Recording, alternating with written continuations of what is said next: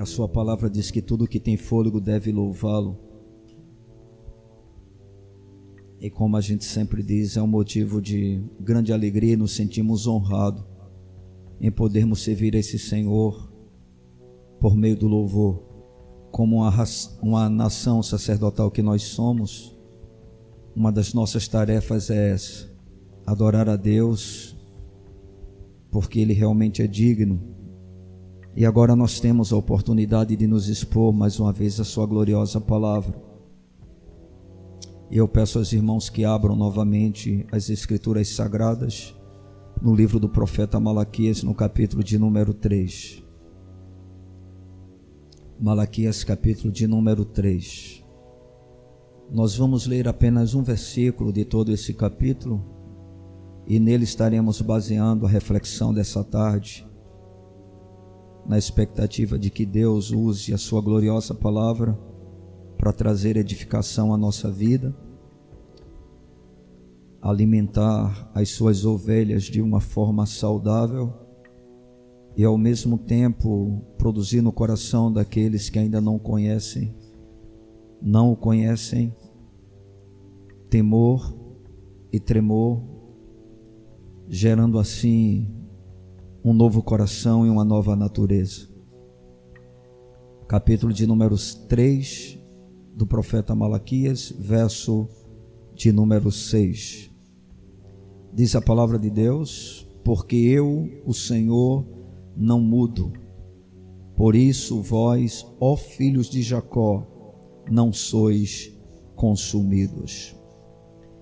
Eu acho que você há de concordar comigo que tem experimentado mudanças com uma rapidez simplesmente como nunca antes aconteceu. A gente tem observado que as coisas que ontem era de um jeito, hoje elas estão de uma forma totalmente diferente. E isso em todos os aspectos. A gente vê mudança na ciência, a gente vê mudança nos conceitos filosóficos, na psicologia, na medicina. Isso tem sido uma marca comum da nossa geração.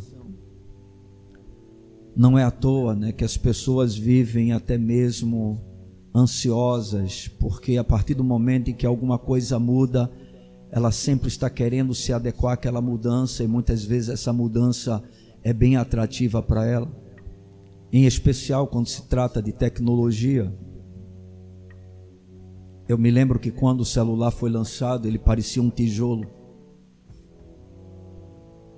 E depois que as coisas começaram a avançar, né, a gente começou com o iPhone, eu acho que era o número 1, a gente já está no 12, se eu não me engano. Isso traz uma verdadeira é, ansiedade, inquietação no nosso coração, porque o que é hoje, amanhã pode ser totalmente diferente. Na verdade, queridos, é que nesta vida tudo muda e tudo passa. Isso é um fato incontestável. Sobretudo quando se trata da natureza, do tempo e das pessoas a gente percebe que tudo passa e tudo muda. Mas, amados, nós temos a consciência e a certeza de que somente Deus, esse sim, é imutável. Essa é uma verdade que nós vamos poder perceber nessa noite que tanto traz paz e segurança ao nosso coração, como também deve gerar grande temor em cada um de nós. É importante a gente entender que Deus ele é imune de todo acréscimo ou diminuição e de todo desenvolvimento ou decadência em seu ser e perfeições. Ou seja, o Deus que se revela através das Escrituras ele não é afetado em absolutamente nada no que diz respeito a quem ele é. A palavra de Deus nos diz, segundo nós fizemos a leitura no livro do profeta Malaquias, no capítulo de número 3, o verso 6: Porque eu, Senhor, não mudo. Por isso vós, ó filho de Jacó, não sois consumidos. Essa é a verdade sobre a qual nós queremos nos debruçar nessa tarde, a fim de trazermos uma palavra para que a igreja aqui presente seja edificada e ao mesmo tempo fazer com que aqueles que ainda não conhecem ao Senhor possam compreender quem é o Deus que nós estamos pregando e apresentando. Porque o nosso grande desejo é que cada vida existente no planeta Terra saiba quem é esse Deus. Porque conhecê-lo é a nossa maior necessidade. Nós não temos uma necessidade maior do que conhecer ao Senhor. E eu quero dizer para você que esse conhecimento é algo que não é tão simples e tão fácil de obter. Conhecer doutrina de uma igreja é algo bem simples, mas conhecer a Deus requer uma disposição realmente para que isso aconteça. Isso leva tempo, isso é trabalhoso, isso requer humildade, quebrantamento, porque nesse conhecimento a nossa vida será o tempo todo confrontada o tempo todo nós seremos desafiados a uma mudança constante, contínua. E à medida que nós o conhecemos, nós vamos conhecendo o nosso coração e sabendo quem realmente nós somos. E isso vai nos levando a mudanças contínuas. E louvado seja Deus, porque nós somos mutáveis. E o objetivo das mudanças que Deus deseja em nós é nos tornar semelhantes ao seu Filho Jesus Cristo. E é sobre isso que nós gostaríamos de falar nessa tarde, tentando aprender o que é que nós podemos extrair dessa verdade que a palavra de Deus nos revela. O que é que nós temos a aprender com esse texto, ou seja, que o Senhor não muda. E a primeira verdade que a gente pode aprender é que o ser de Deus é ina inalterável.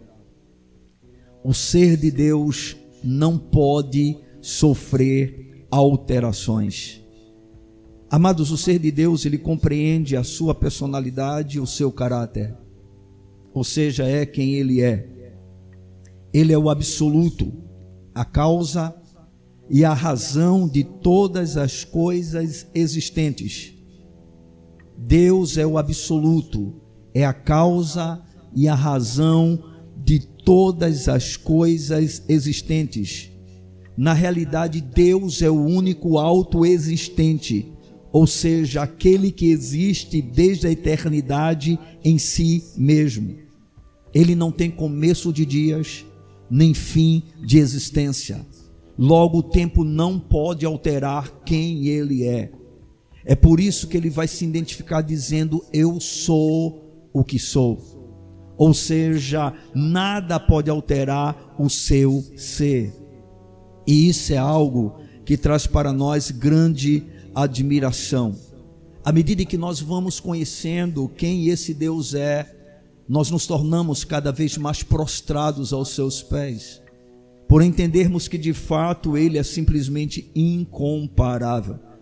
É interessante porque as nações que não conhecem esse Deus, precisam de um Deus para cada problema que enfrenta. Mas o nosso Deus não precisa de nenhum auxiliar, porque Ele é Deus. Apenas Ele é Deus. Deus é também mutável em seu ser.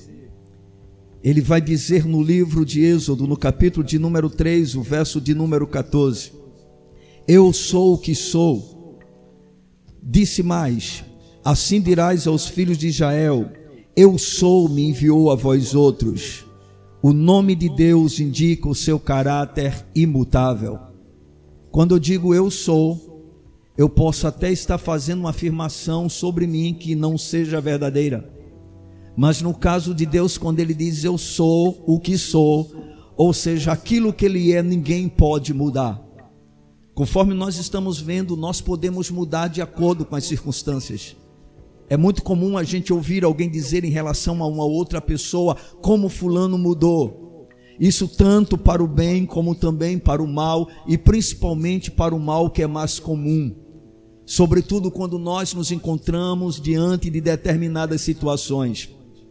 Já se diz dentro de um ditado popular, e a gente observa uma grande verdade nele: quer saber quem é o homem, dê a ele poder, dê a ele algum tipo de autoridade, dê a ele alguma posição em que ele tenha capacidade de domínio.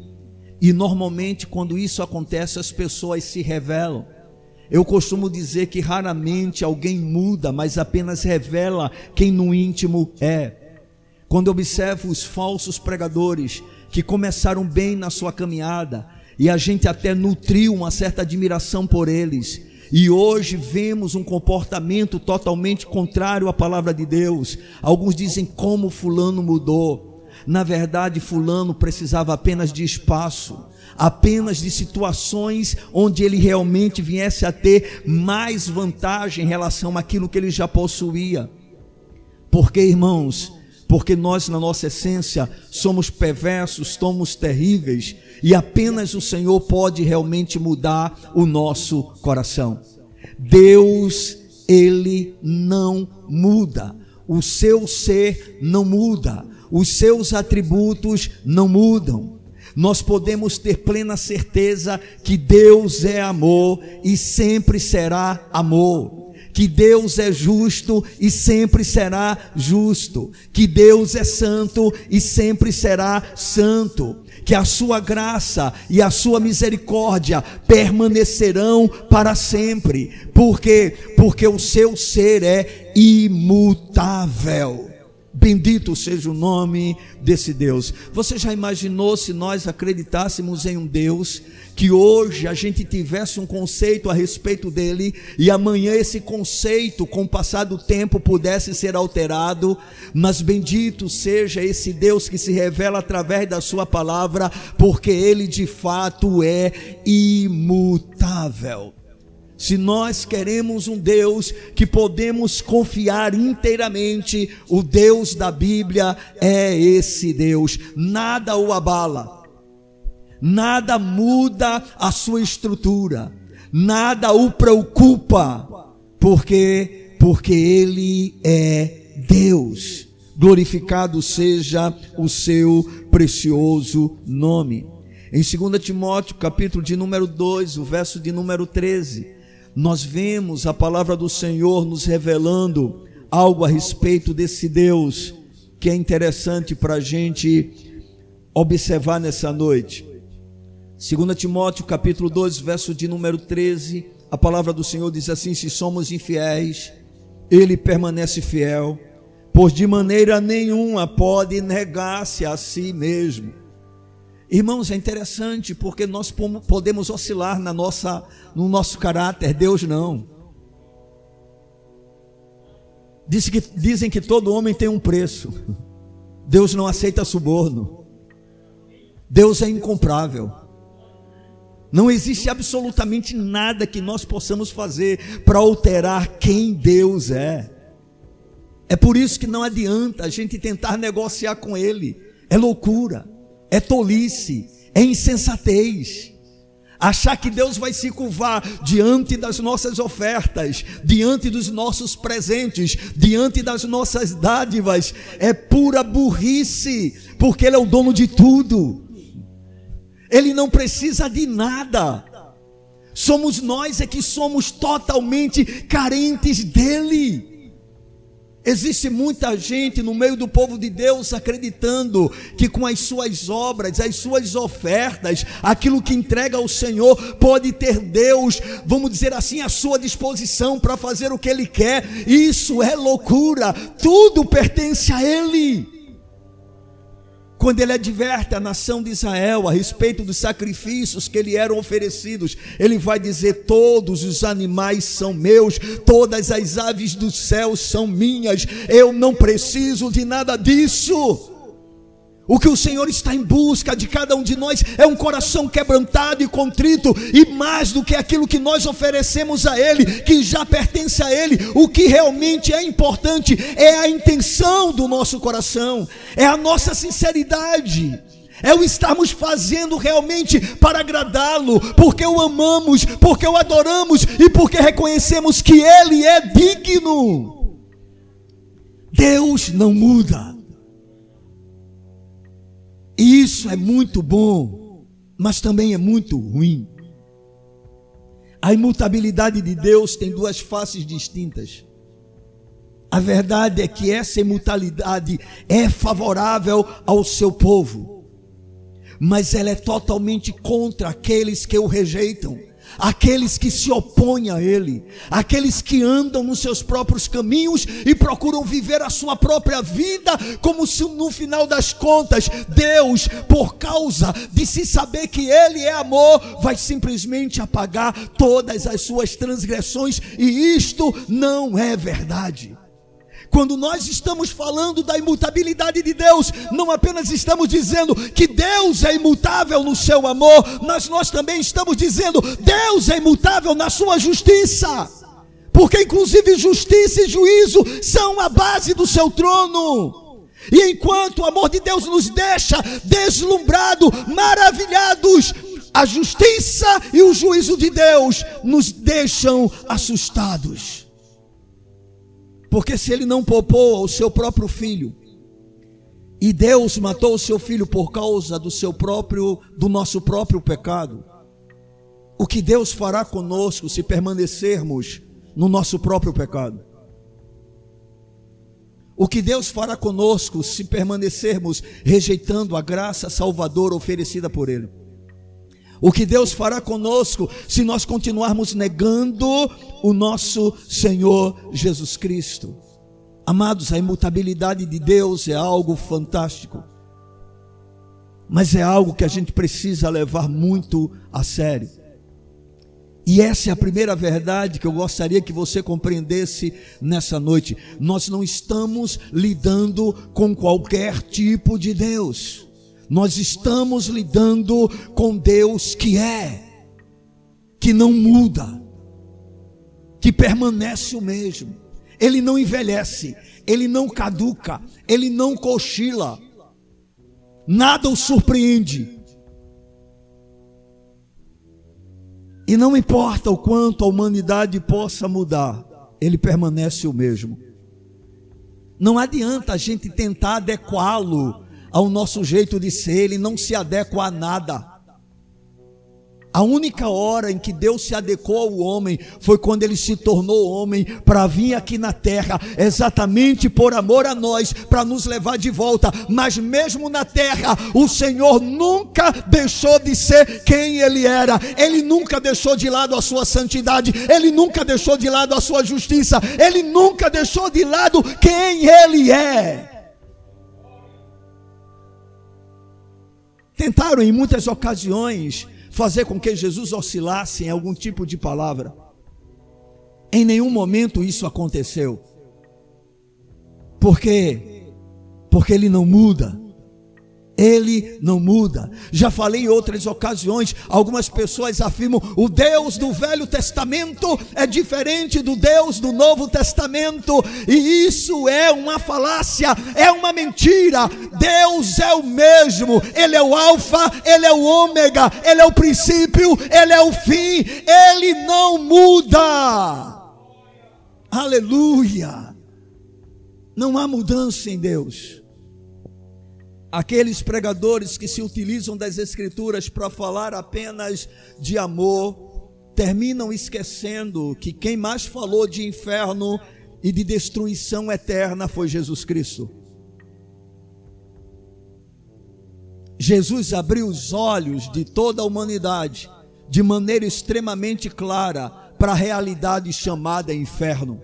Na velha aliança, essa realidade parece que estava obscurecida, nós não tínhamos clareza quanto à questão, mas quando chega da nova aliança, exatamente na pessoa de Jesus, aquele que nós sabemos que é a manifestação máxima do amor de Deus, esse mesmo Cristo vem e abre os olhos, mostrando que o inferno é uma realidade e o inferno é o fim de uma vida sem Deus. Não adianta o homem tentar se enganar. A gente, eu particularmente acho impressionante, porque depois que as pessoas morrem, todo mundo é santo. Ah, que Deus o tenha em um bom lugar. Chacrinha morreu, não, Chacrinha agora está no céu fazendo show de calouros.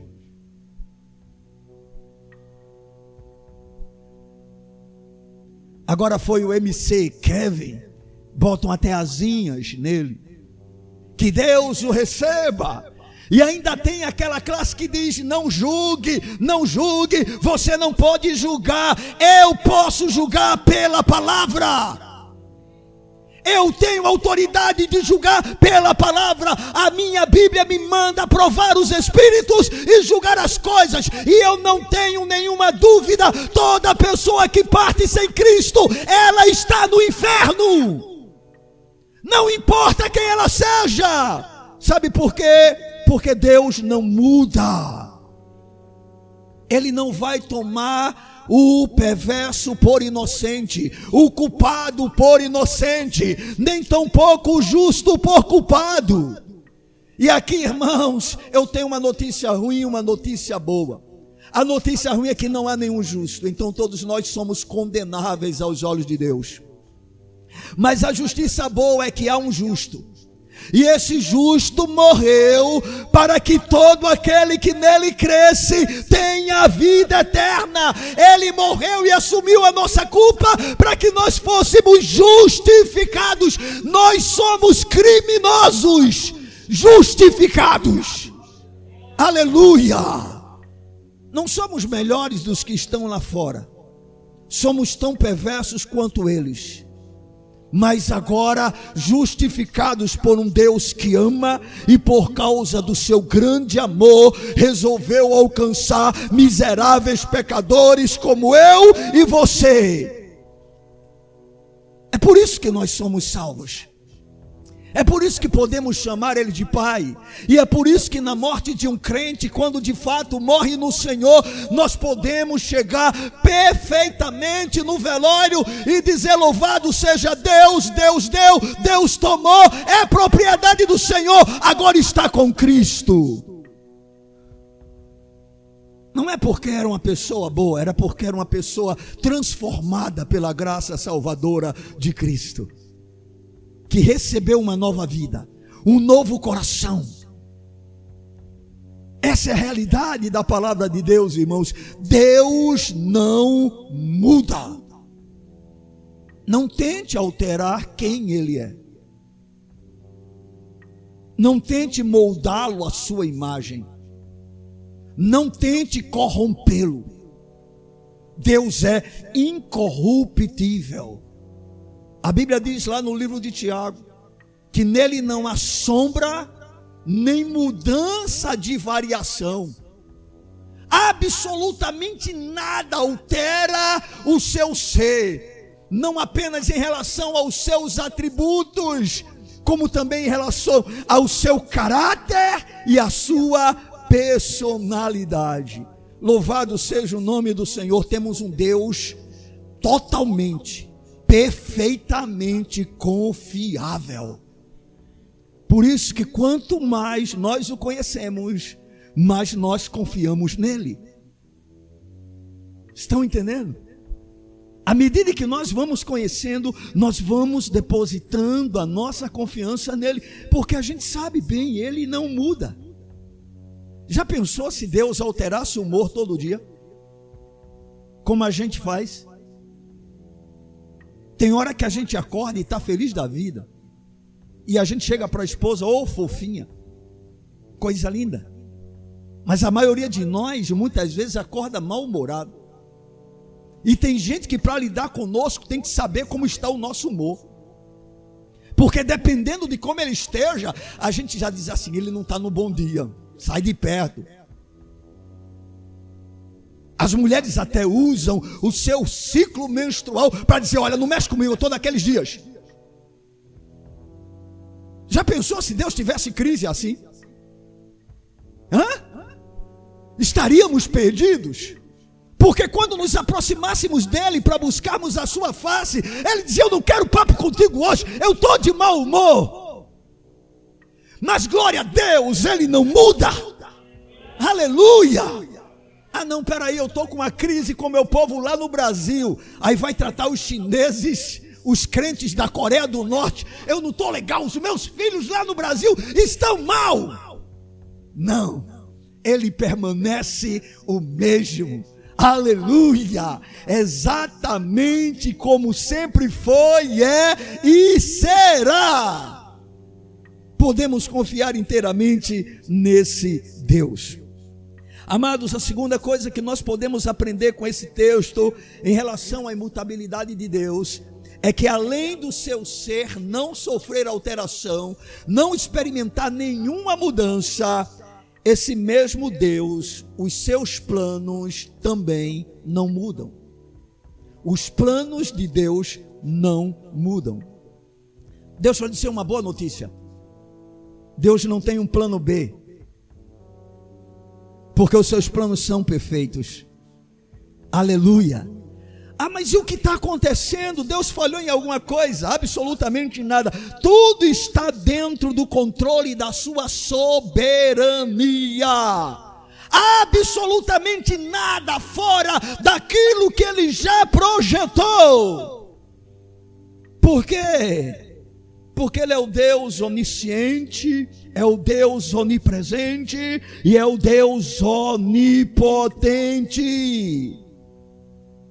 Os seus planos nunca falham. Tudo que existe, queridos, e acontece, deriva-se da vontade soberana de Deus tanto a sua criação, como também a maneira como ele preserva e governa o universo.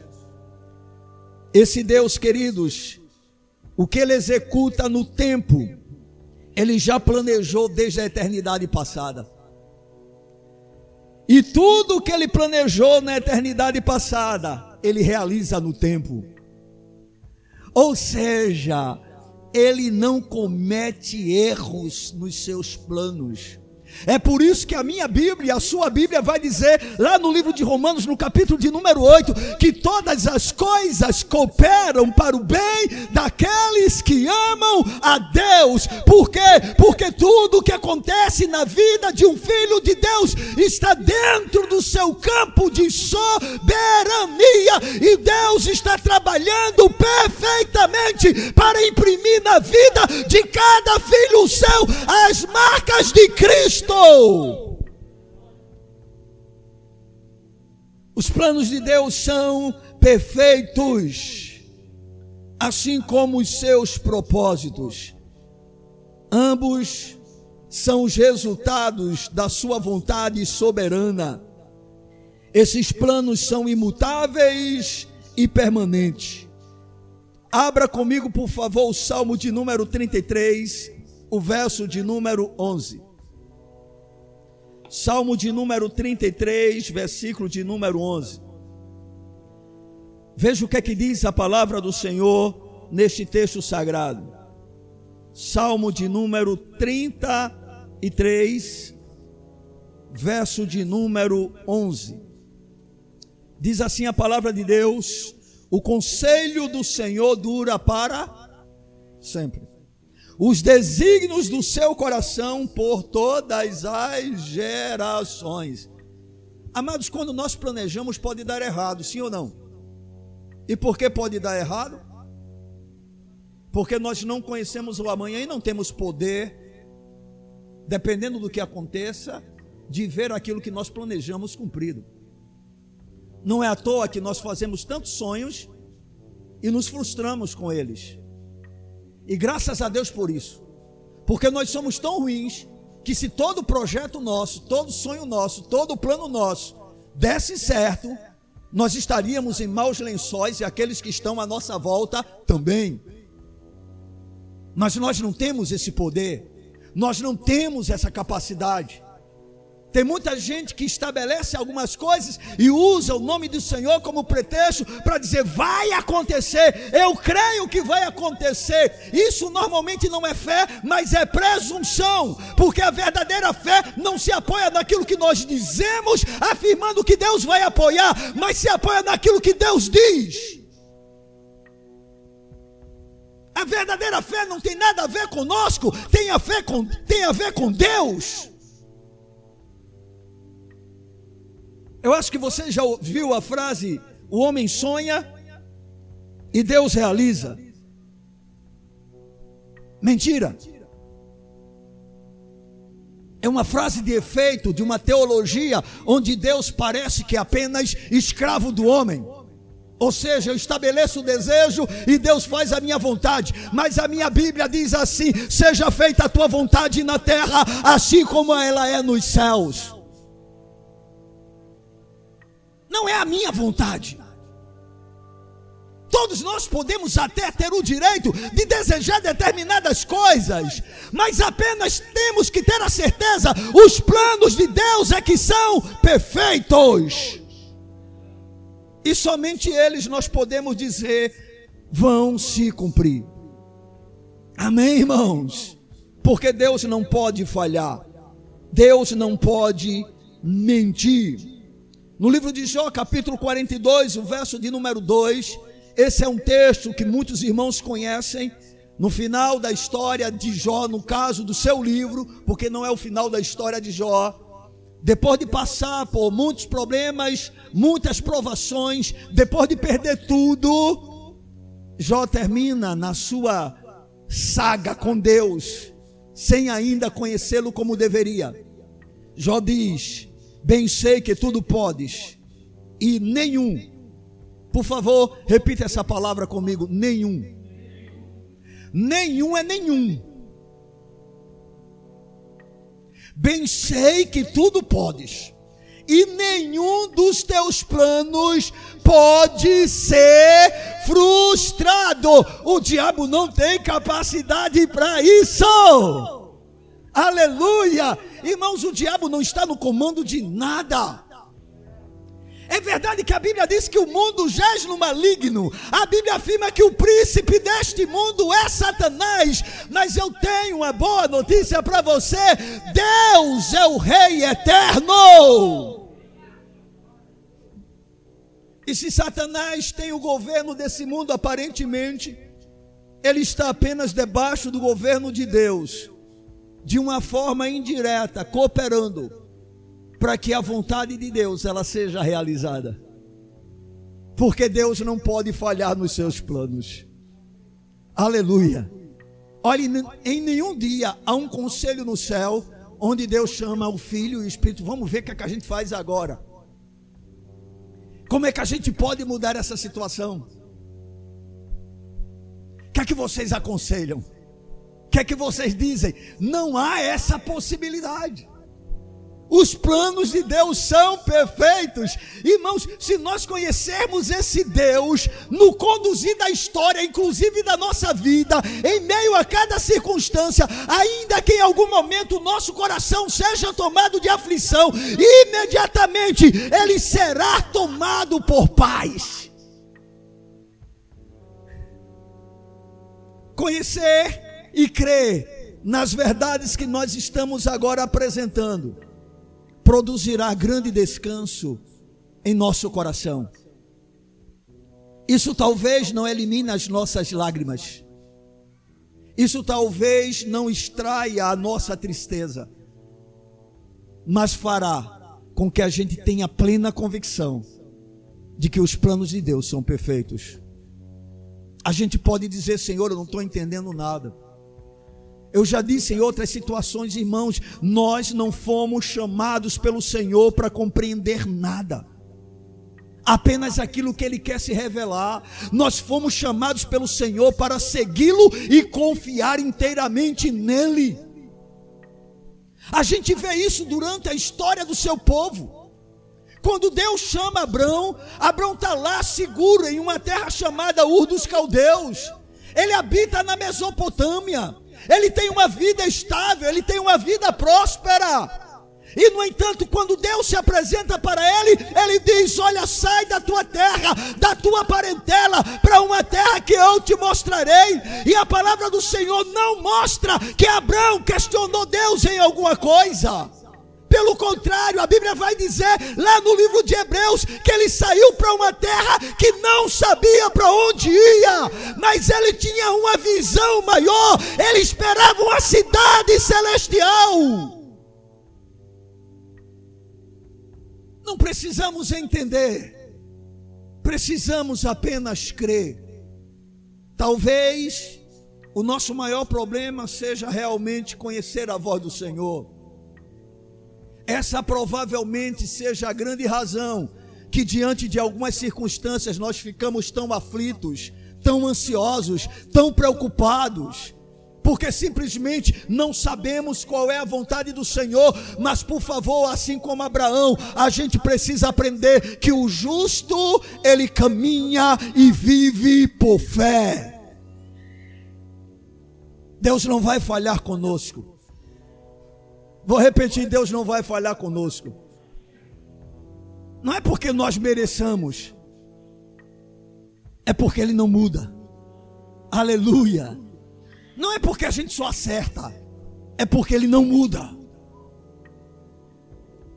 É o que Malaquias vai dizer. É por isso que vocês, o povo de Deus, não são consumidos.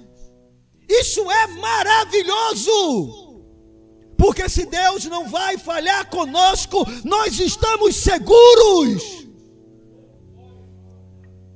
Aleluia. Deus não trai. Ah, você caiu uma vez, lembra-se daquela vez que você caiu e afrontou a minha santidade. Você agora não tem mais jeito para mim. Ei, eu não mudo, diz o Senhor. Eu não mudo. Nessa repreensão que está sendo feita à nação de Israel, Deus vai apresentar os pecados daquele povo. Deus, inclusive, vai mostrar que virá o Senhor como sendo alguém que vai julgar mas aí nesse texto ele afirma: Eu, o Senhor, não mudo e por isso vocês não são destruídos. Glorificado seja esse Deus. Como precisamos conhecê-lo para que possamos estar seguros em Suas mãos. Os planos de Deus não mudam. Talvez você pergunte bem, Quais são os planos de Deus para a minha vida? Eu não sei.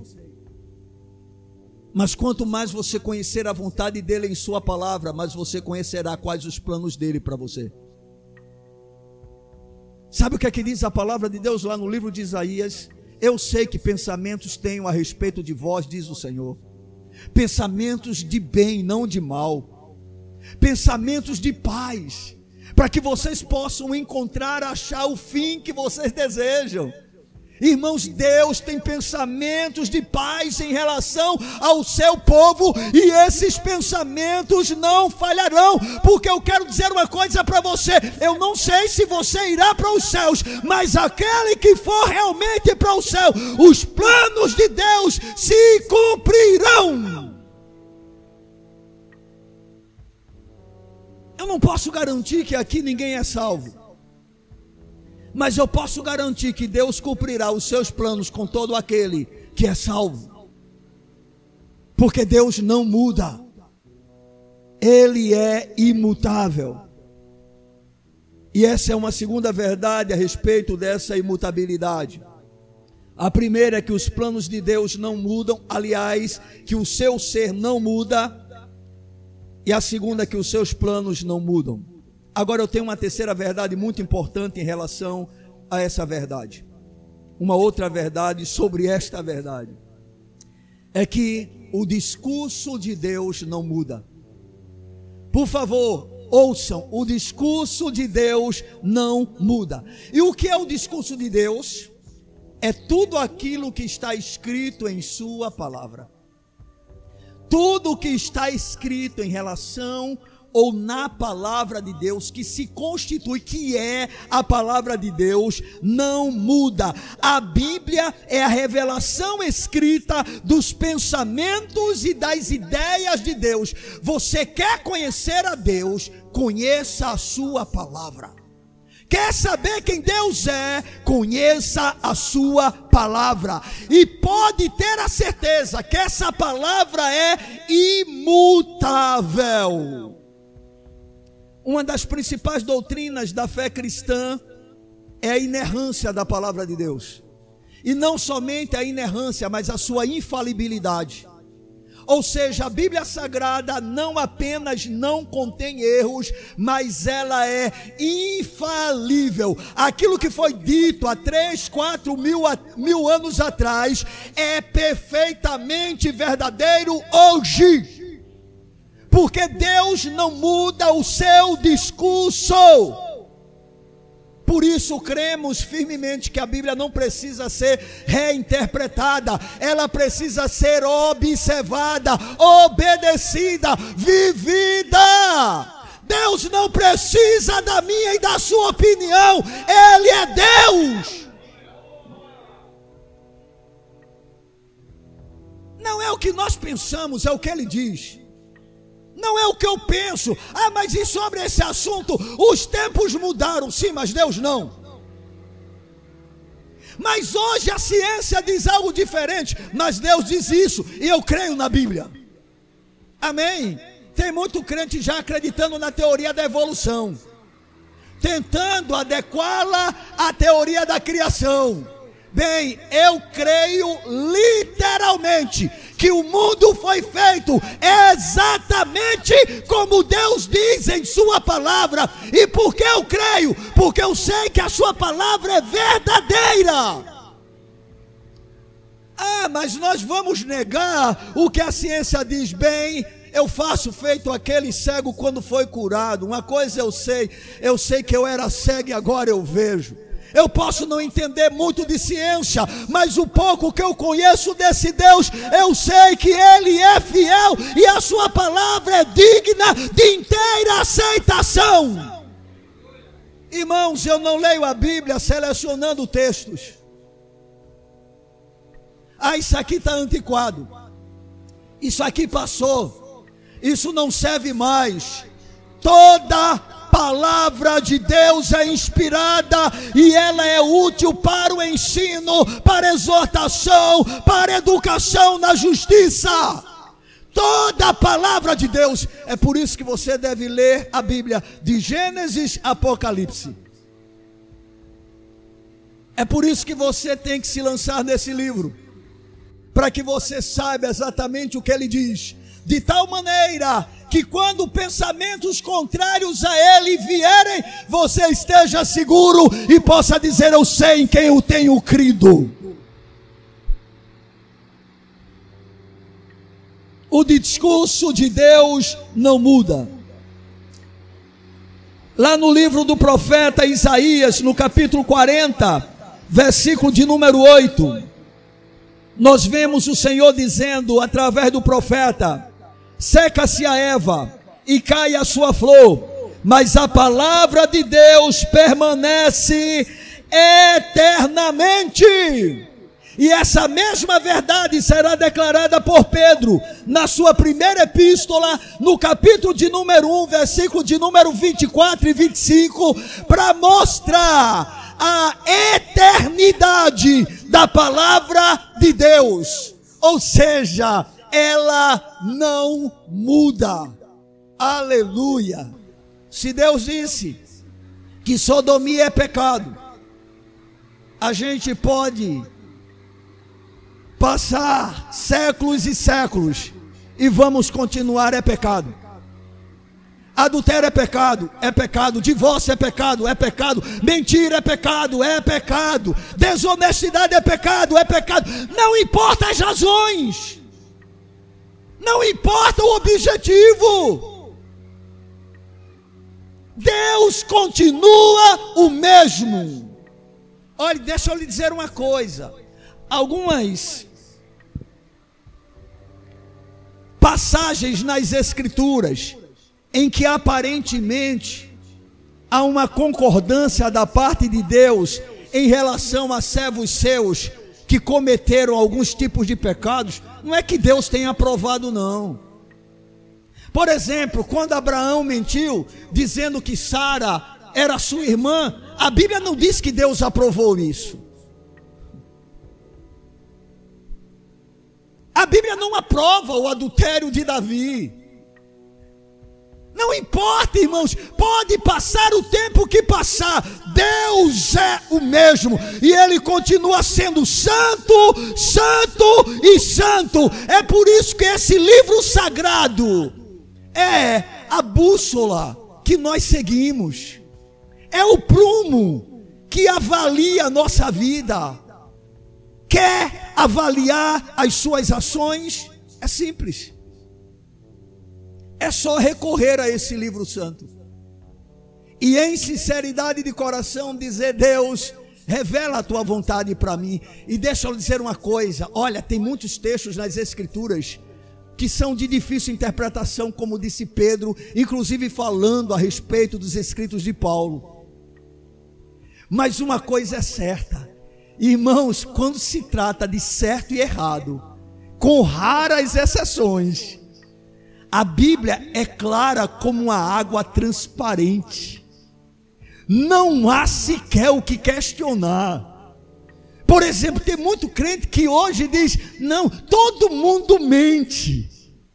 Mentira é uma coisa normal, foi por uma causa nobre. Não existe mentira por causa nobre. Mentira é mentira e Deus aborrece, porque quem mente é filho do diabo.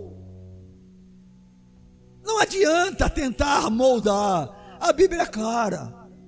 Você quer falar de sexo comigo fora do casamento e tentar aprovação? Não vai funcionar, a Bíblia é clara. O sexo só tem a autorização de Deus após o casamento. Antes dele é fornicação, é prostituição, é adultério, seja lá o que for. Não adianta, não, mas olhe, olhe, não tem mais. Deus falou, o povo de Deus assina embaixo. Se Deus não falou, a gente se cala. Mas se Deus falou, a nossa voz vai ressoar, porque não temos o que temer. Importa agradar mais a Deus do que aos homens. Glorificado seja o nome do Senhor.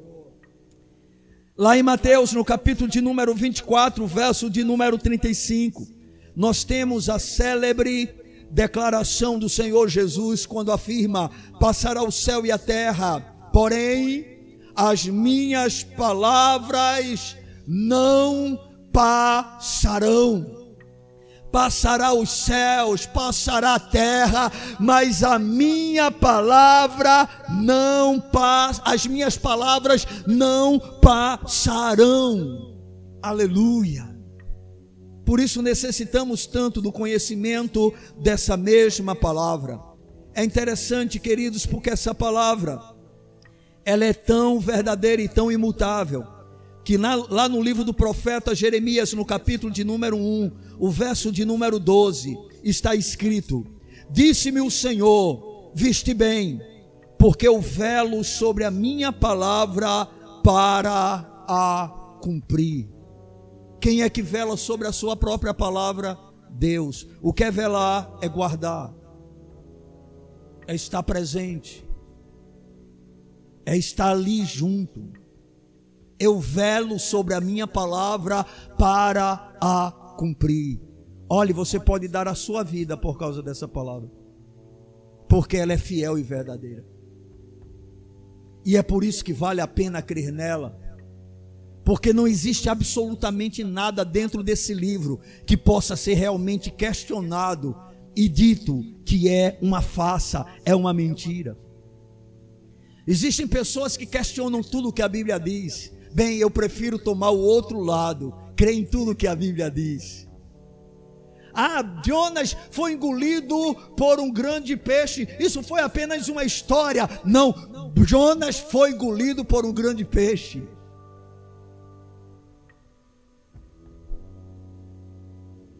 Já tem traduções mais antigas, né, que dizia que era uma baleia.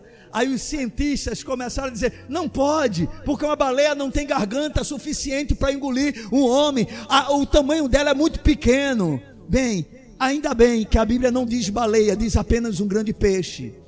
Mas se fosse baleia, eu acreditava que foi baleia. Se dissesse que foi uma piaba, eu acreditaria. Rapaz, um Deus que sustenta um povo durante 40 anos no deserto, com maná caindo dos céus e água tirada da rocha. Que Deus é esse? Irmãos, esse Deus é tão grande, tão grande, tão grande, que até Moisés duvidou da sua grandeza. Eu não sei se vocês já perceberam, mas durante a condução do povo de Israel pelo deserto, Chegou um determinado momento que o povo começou a ficar inquieto. E todo mundo dizendo: a gente quer carne, a gente quer carne, nós estamos com fastio desse pão. Todo dia maná, maná, a gente está cansado disso. A gente quer carne, a gente quer carne, a gente quer carne. Leva a gente de volta para o Egito. Lá a gente tinha peixe, lá a gente tinha outras coisas. Deus ficou invocado.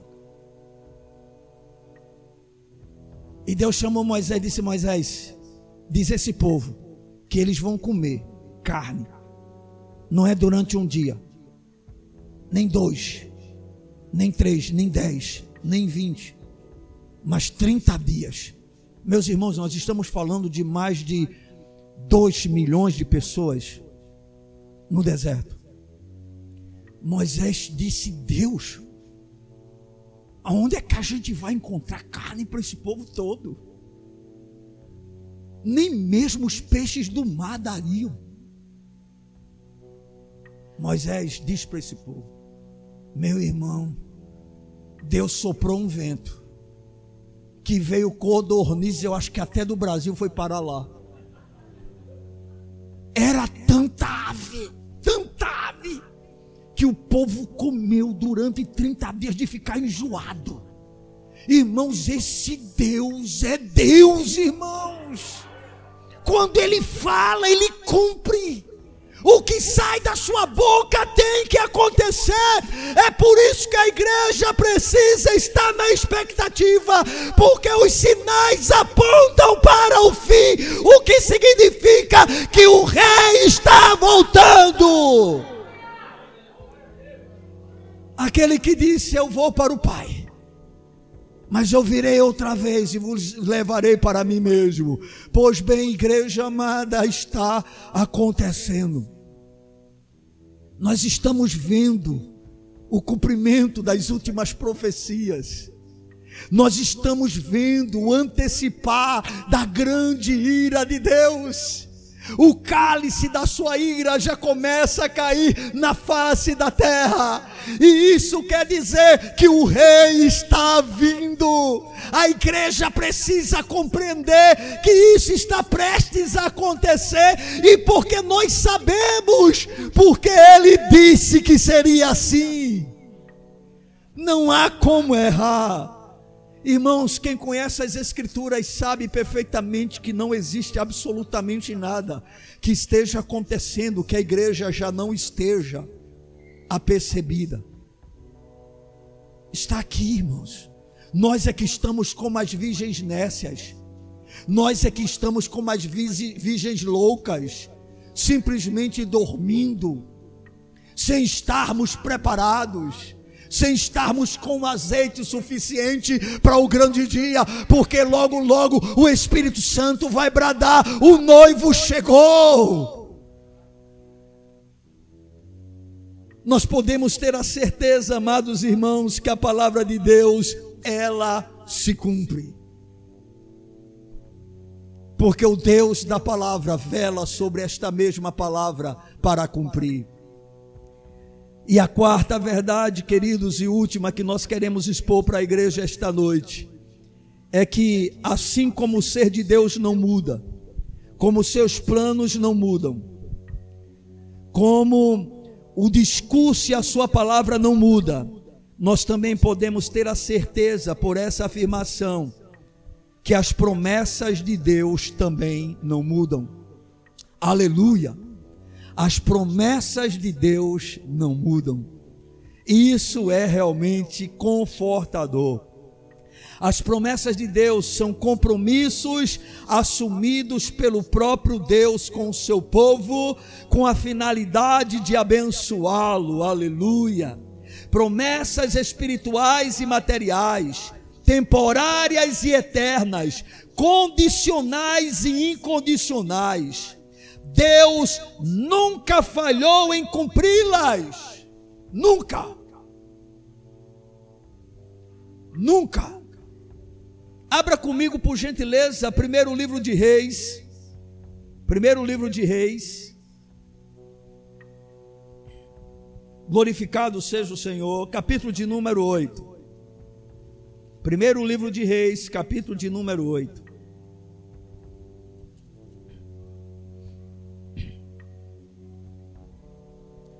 Glorificado seja Deus.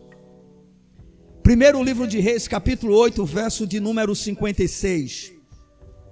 Veja o que é que diz a palavra do Senhor.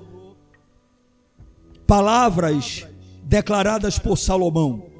Bendito seja o Senhor, que deu repouso ao seu povo de Israel, segundo tudo que prometera nenhuma só palavra falhou de todas as suas boas promessas feitas por intermédio de Moisés, seu servo. Aleluia! O que Deus promete, Ele cumpre. O que Deus promete, Ele cumpre. Quais são as promessas que Deus tem para nós? Eu estarei convosco todos os dias. A minha paz vos dou, não vos la dou como o mundo a dá.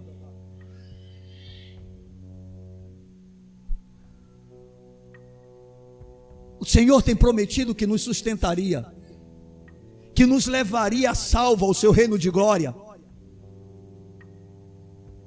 Ele nos prometeu, Ele nos prometeu que todas as coisas cooperam para o nosso bem. Amados, são promessas fiéis e verdadeiras. Ele prometeu que ainda que a morte chegue ao nosso corpo, nós ressuscitaremos em um corpo glorificado. Aleluia! É por isso que a nossa vida, a nossa esperança não consiste em Jesus apenas para essa terra.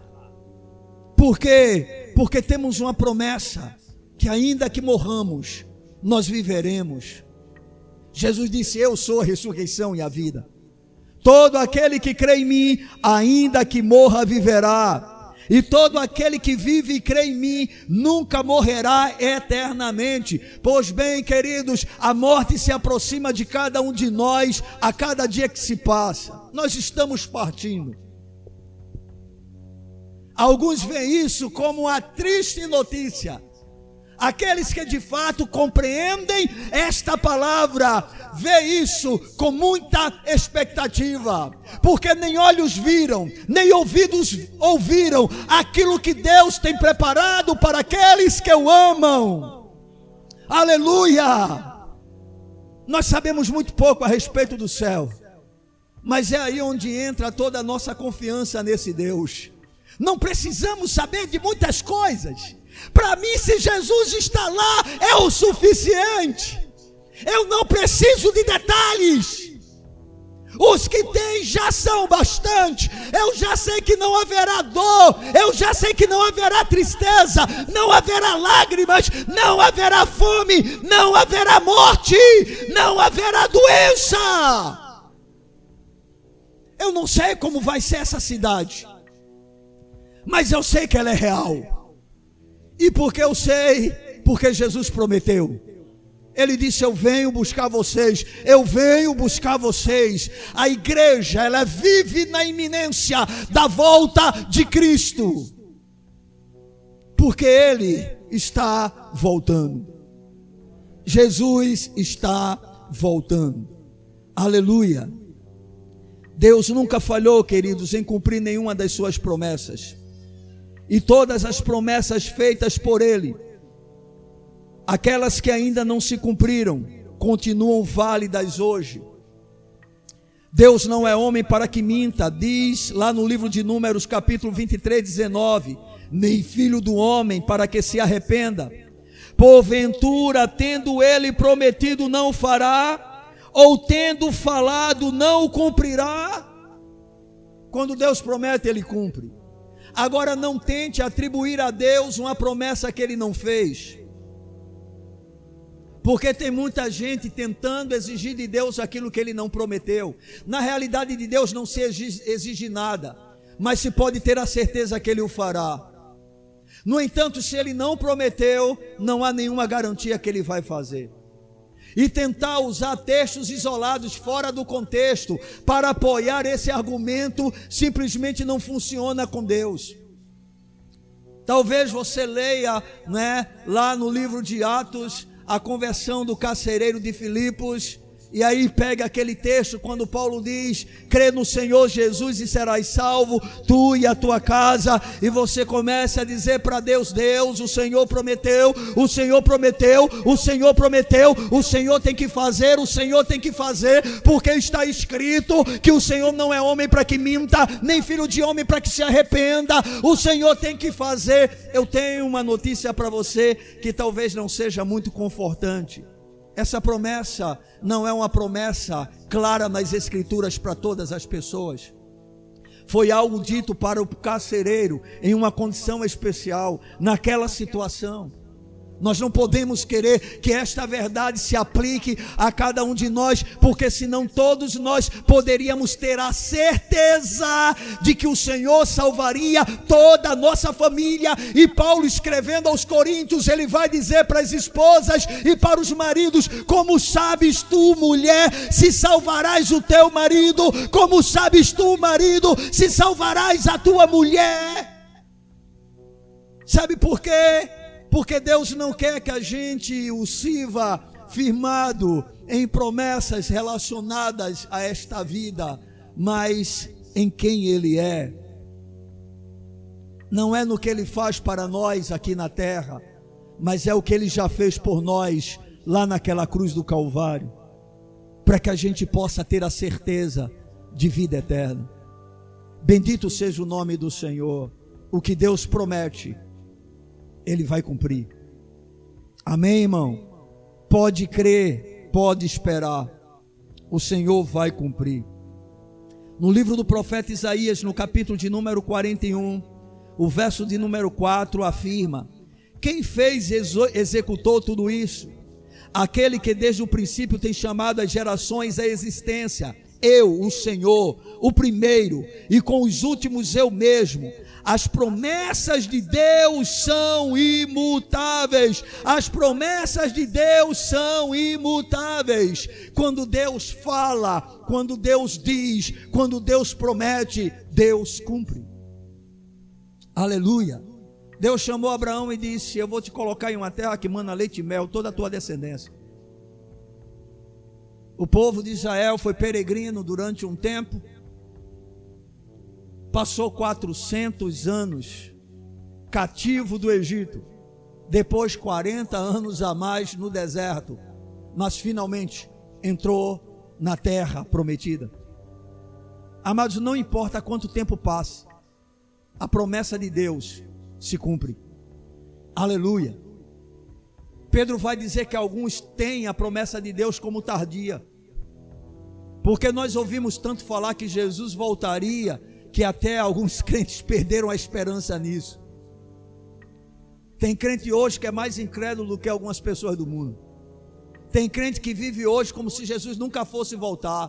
Tem crente que está tão apegado a essa vida que a eternidade simplesmente parece não existir. Mas deixa eu dizer uma coisa: o céu é real, o céu é verdadeiro, e Jesus está vindo para buscar o seu povo. Aleluia. Bendito seja o nome do Senhor. Voltemos para o livro do profeta Malaquias, no capítulo de número 3. A palavra do Senhor afirma: Porque eu, Senhor, não mudo, por isso vós, ó, fi, ó filhos de Jacó, não sois consumidos. Queridos, nesta promessa feita por Deus através do profeta para o seu povo Israel, nós temos a doutrina bíblica da imutabilidade de Deus. O Deus dos crentes é imutável. O Deus da igreja é imutável. E os mais beneficiados por esta doutrina são os filhos de Deus, os descendentes de Jacó pela fé. Como disse Paulo, nem todo mundo é israelita, mas o Senhor tem um povo cuja aceitação diante dele é da mesma forma como aconteceu com Abraão, pela fé. O povo de Deus é o povo de todos os tempos, que aceitou ou creu totalmente nesse Deus, depositando nele a sua confiança. Esta é a palavra do Senhor. Deus tem um povo, e este povo é aquele que é mais beneficiado pela imutabilidade de Deus. Deus, por causa da sua imutabilidade, Ele disciplina-nos, Ele nos castiga, mas aqueles que realmente são dele, Ele nunca os destrói. Paulo chegou ao ponto de afirmar: em tudo somos atribulados, porém não angustiados, perplexos, porém não desanimados, perseguidos, porém não desamparados, abatidos, porém não destruídos.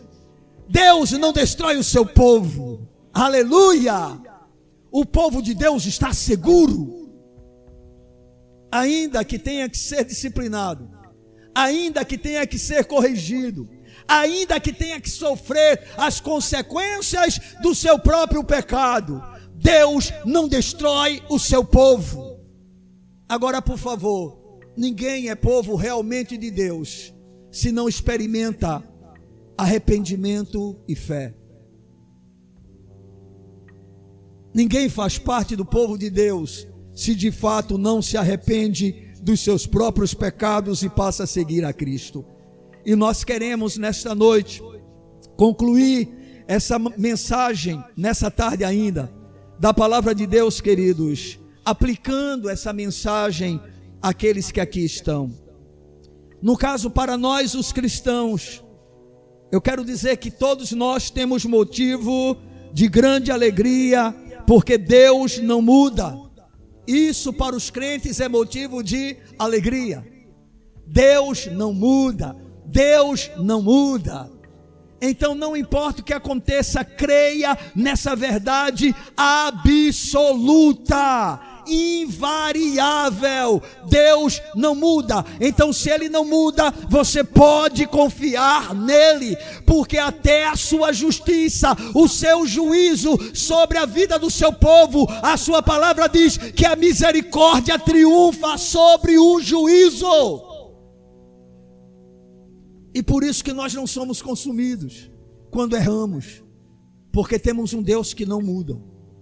Se você observar direitinho, os crentes de fato que são crentes, quando eles erram, quando eles pecam, o Senhor dá sempre um novo tempo para que eles se arrependam, para que eles se voltem para Ele, porque o Senhor não muda, porque o Senhor nos chama ao arrependimento. Agora, queridos, para vocês que não são cristãos, a aplicação que eu queria que você pudesse ter para a sua vida é tema a esse Deus. Porque você corre um grande perigo. Quem não está dentro da aliança com esse Deus, quem não está dentro da arca de salvação, experimentará o seu justo juízo e perecerá. Quem não tem a Cristo como Senhor e Salvador de sua vida, não faz parte do povo de Cristo, e para esses não haverá misericórdia. Por favor, a misericórdia triunfa sobre o juízo para o povo de Deus. Mas para aqueles que o rejeitam, a misericórdia não prevalecerá. Deixa eu dizer uma coisa para cada crente aqui presente. Mesmo quando estivermos diante do Senhor, até o último momento em que seremos julgados, naquele último momento, prevalecerá a misericórdia. Mesmo quando chegarmos diante do Senhor, estivermos no tribunal de juízo, nós não seremos salvos, porque depois que aceitamos a Cristo, nós vivemos uma vida perfeita, sem nunca termos errado, sem nunca cometermos nenhum erro. Todos nós nos envergonharemos de tudo aquilo que fizemos entristeceu ao Senhor, de cada oportunidade que desperdiçamos de agradá-lo, de cada momento que não servimos com todo o nosso coração dos momentos que nós não, não, o amamos com todo o nosso ser, nós sentiremos uma grande vergonha, e eu creio que virá sobre nós o peso da condenação, mas estaremos com o advogado perfeito diante daquele que é juiz absoluto nos céus e na terra, e ele baterá o martelo, e a sentença será: vinde benditos do meu Pai. Aleluia! Por quê? Porque Ele pagou o preço do nosso pecado. Nós seremos salvos por causa dEle, apenas por causa dEle. E isto realmente é confortante aos nossos corações tão debilitados, tão fracos. Bendito seja o nome do Senhor. O mesmo Deus que é fiel para salvar o seu povo, é fiel também para julgar os impenitentes os não arrependidos e os lançá-los no fogo do inferno. Algumas pessoas acham que estão no mundo que o Senhor se compadecerá naquele dia. Apartai-vos de mim para o fogo eterno, dirá o Senhor. Não haverá uma segunda chance. Você, pecador, que continua na sua rebeldia, e você, crente, que vive uma vida que não apresenta as marcas de Cristo, você crente que apenas tem nome de quem vive, mas está morto. Você crente que frequenta um templo, mas não leva a Deus a sério. Cuidado. As obras não salvam. Mas a única garantia que eu tenho de salvação é quando a nova vida se manifesta através da minha vida. Não é o que eu faço, mas é aquilo que Jesus fez em mim e que é revelado através da minha vida. Entendam isso. A única garantia que nós temos de salvação é a vida que refletimos neste mundo. Jesus é o passaporte para a eternidade. O Espírito Santo é o selo em mim. Mas a evidência da minha salvação é a maneira como eu vivo e o lugar que Deus tem para a minha vida. Se Deus realmente é a prioridade, apesar das minhas falhas, das minhas fraquezas, se a cada dia eu estou procurando acertar e agradar ao Senhor, ainda que eu tropece em alguns momentos, eu sei, Jesus me salvou. Se Ele é o meu maior prazer, se Ele é a minha maior fonte de alegria, se é nele que eu encontro o meu maior contentamento, eu posso estar seguro mas se porventura não é a sua situação, busca o Senhor, clame a Ele, peça a Ele misericórdia, para que Ele faça um milagre em você e você seja transformado. A evidência da sua salvação não é a permanência em um templo que, diga-se de passagem, nem neste ponto alguns demonstram salvação, porque há muita gente aqui presente que sequer demonstra que é salvo, pelo seu compromisso com a igreja do Senhor. Eu não tenho nenhuma dúvida: quem ama Jesus ama a igreja. Quem ama Jesus ama a sua casa. Quem ama Jesus ama estar na sua presença no meio dos santos. E alguns de nós sequer apresenta esse tipo de evidência de uma vida realmente de conversão. Que esse Deus, na sua infinita misericórdia, ele tenha realmente compaixão de nós. Por isso eu quero terminar ainda dizendo para você que ainda não entregou a sua vida para Jesus. Arrependa-se dos seus pecados e se apegue com todas as suas forças à graça de Cristo pela fé e passe a participar da igreja de Deus, para onde você estará justamente fazendo parte, a fim de usufruir das promessas de Deus e ser salvo no sentido mais pleno da palavra, porque eu creio em Deus que salva totalmente o homem. Deus não só nos salva pela metade. Amém? Ah, o Senhor está interessado somente na minha alma. Não, Deus está interessado em você. E você não é somente alma. Você é um ser completo. Tudo que diz respeito a você interessa para Deus. E Ele quer, em cada área da sua vida, manifestar as marcas de Cristo. Amém, amados? Que Deus nos ajude. Vamos ficar de pé na presença do Senhor.